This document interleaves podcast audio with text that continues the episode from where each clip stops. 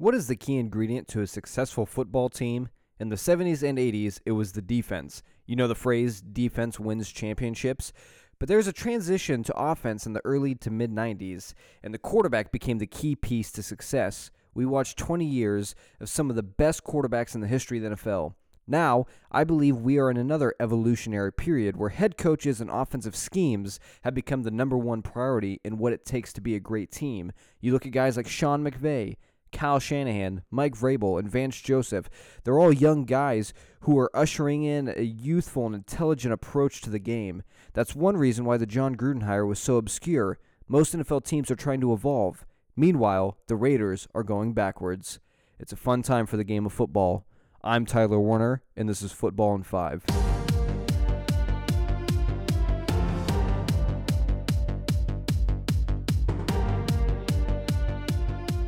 Thursday night football kicked off between the Vikings and Rams. The Minnesota Knights, Minnesotians, the Minnesotans, Minnesotans. The Minnesotans have put up the biggest fight against the Rams yet. Supposedly, these two defensive strong teams fought each other, and it turned out to be a high scoring battle with both quarterbacks balling out, especially Jared Goff. Gurley gives the Rams offense a different dynamic, and that gives the favor to LA. Rams win at home 38 31. Dolphins Patriots, and the Finns we all know and love are back. Tannehill threw for a mere 100 yards and an INT.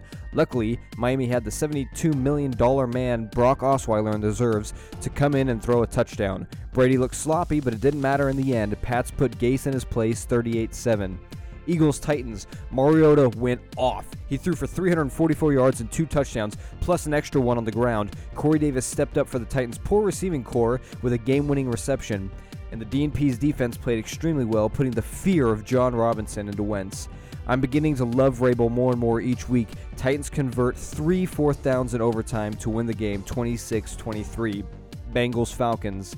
I, like a lot of others, have talked a decent amount of smack about Marvin Lewis over the last couple of years.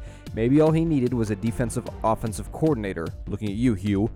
I also called out Steve Sarkisian in week one, and apparently that fired him up. And he's out here every week trying to prove me wrong. I feel bad for Matt Ryan as he has had over 350 yards passing and three touchdowns in his last couple of games, and he still can't win.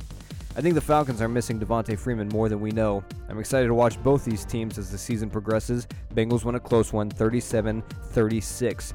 Buccaneers, Bears. The magic has run out for Tampa. It has been absorbed by Mitch Trubisky and the Bears. Seriously, that dude threw for six touchdowns.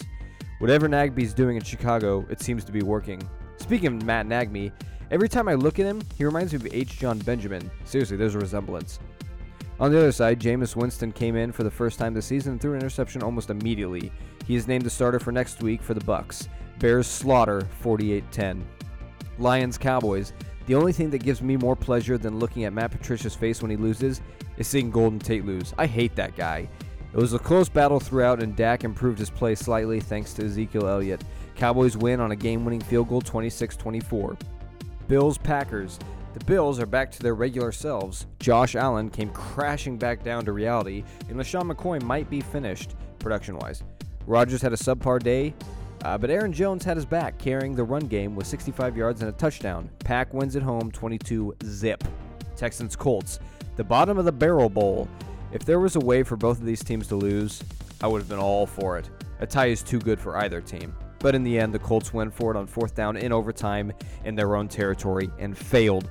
Texans took advantage and won with a field goal. I don't think you can fault Frank Reich for going for it. You play to win the game, as they say. Watson and Luck both had a good day, and both run games are still garbage. Texans win 37 34. Jets Jaguars. Todd Bowles might be in trouble up in the Big Apple. I won't go all out in defending him, but I do think the Jets GM might be the bigger issue with the organization. Let's wait on judging Bowles until he gets some more help. Jaguars were back to looking strong and Bortles had a good day. Fournette was back for the Jags, but TJ Yeldon was the man who did the heavy lifting. Jags win 31 12. Seahawks Cardinals. Neither team played well. The Hawks' ground game was dominant for the second week in a row, but they are in big trouble if they can't protect Wilson, which they can't. The Cardinals, on the other hand, are a mess and are painfully wasting Larry Fitzgerald's final years. Oh, and before I forget to mention, Earl Thomas broke his leg and gave the finger to the Seahawks sideline. Can you really blame him? It's hard to say, and you can make an argument for both sides, but The Hawks didn't give the All Pro, Pro Bowl, Super Bowl winning safety an extension or offer to trade him so he can get a long term security. To me, that seems a little disrespectful since the guy is one of the main reasons your team won the Super Bowl. But I digress. Seahawks win 2017. Browns Raiders. If you would have told me six months ago a matchup between Cleveland and Oakland would have been exciting, I would have slapped you in the cheek. But here we are, another game that came down to overtime. Both offenses were putting up tons of yards and touchdowns, but combined for six turnovers. Nick Chubb and Marshawn Lynch pounded the rock for their respective teams, and Mayfield and Carr were slinging the rock all over the field. The officiating was awful, and the Raiders escaped with a 45 42 win. 49ers Chargers. Should the few fans that the Chargers have left be worried? They're playing very unconvincing football right now, and they just escaped with their lives. They let the Iowa boy put up 300 yards on their defense, and offensively, it was the Melvin Gordon show. Chargers barely beat a quarterback who couldn't even succeed in the collegiate level 29 27. Saints Giants. The Giants' offense is struggling to move the football due to the weakness of their offensive line. Manning and co. aren't even getting a chance. On the flip side, Brees had a quiet day, but Alvin Kamara stepped up with three touchdowns and 130 yards. Saints win 33 18. Ravens Steelers, one of the best rivalries in the NFL, met up Sunday night. It's starting to look like the wide receiver help the Ravens got has been benefiting Flacco. The Ravens came out fast and shut out the Steelers the entire second half. Big Ben played a little sloppy, and the Steelers never could establish a run game. Conner tried, but you can only replicate Le'Veon Bell for so long. Ravens win 26 14.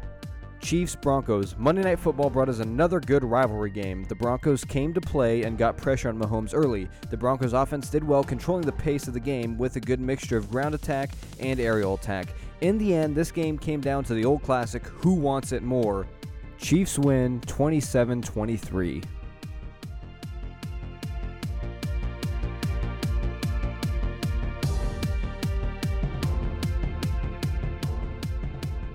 Whew. It was an electric week. Three overtime games, lots of points being scored, controversial, and honestly abysmal officiating. Divisions are starting to take shape, and we have just finished the first quarter of the season. As always, thank you so much for tuning in. Uh, please get on iTunes and leave a review and a comment. I'd love to hear from you. Uh, to find more of our work, check out garagesportsco.com or follow us on Facebook. Music was done by Matt Reeves. Again, thank you so much, and I'll see you guys next week.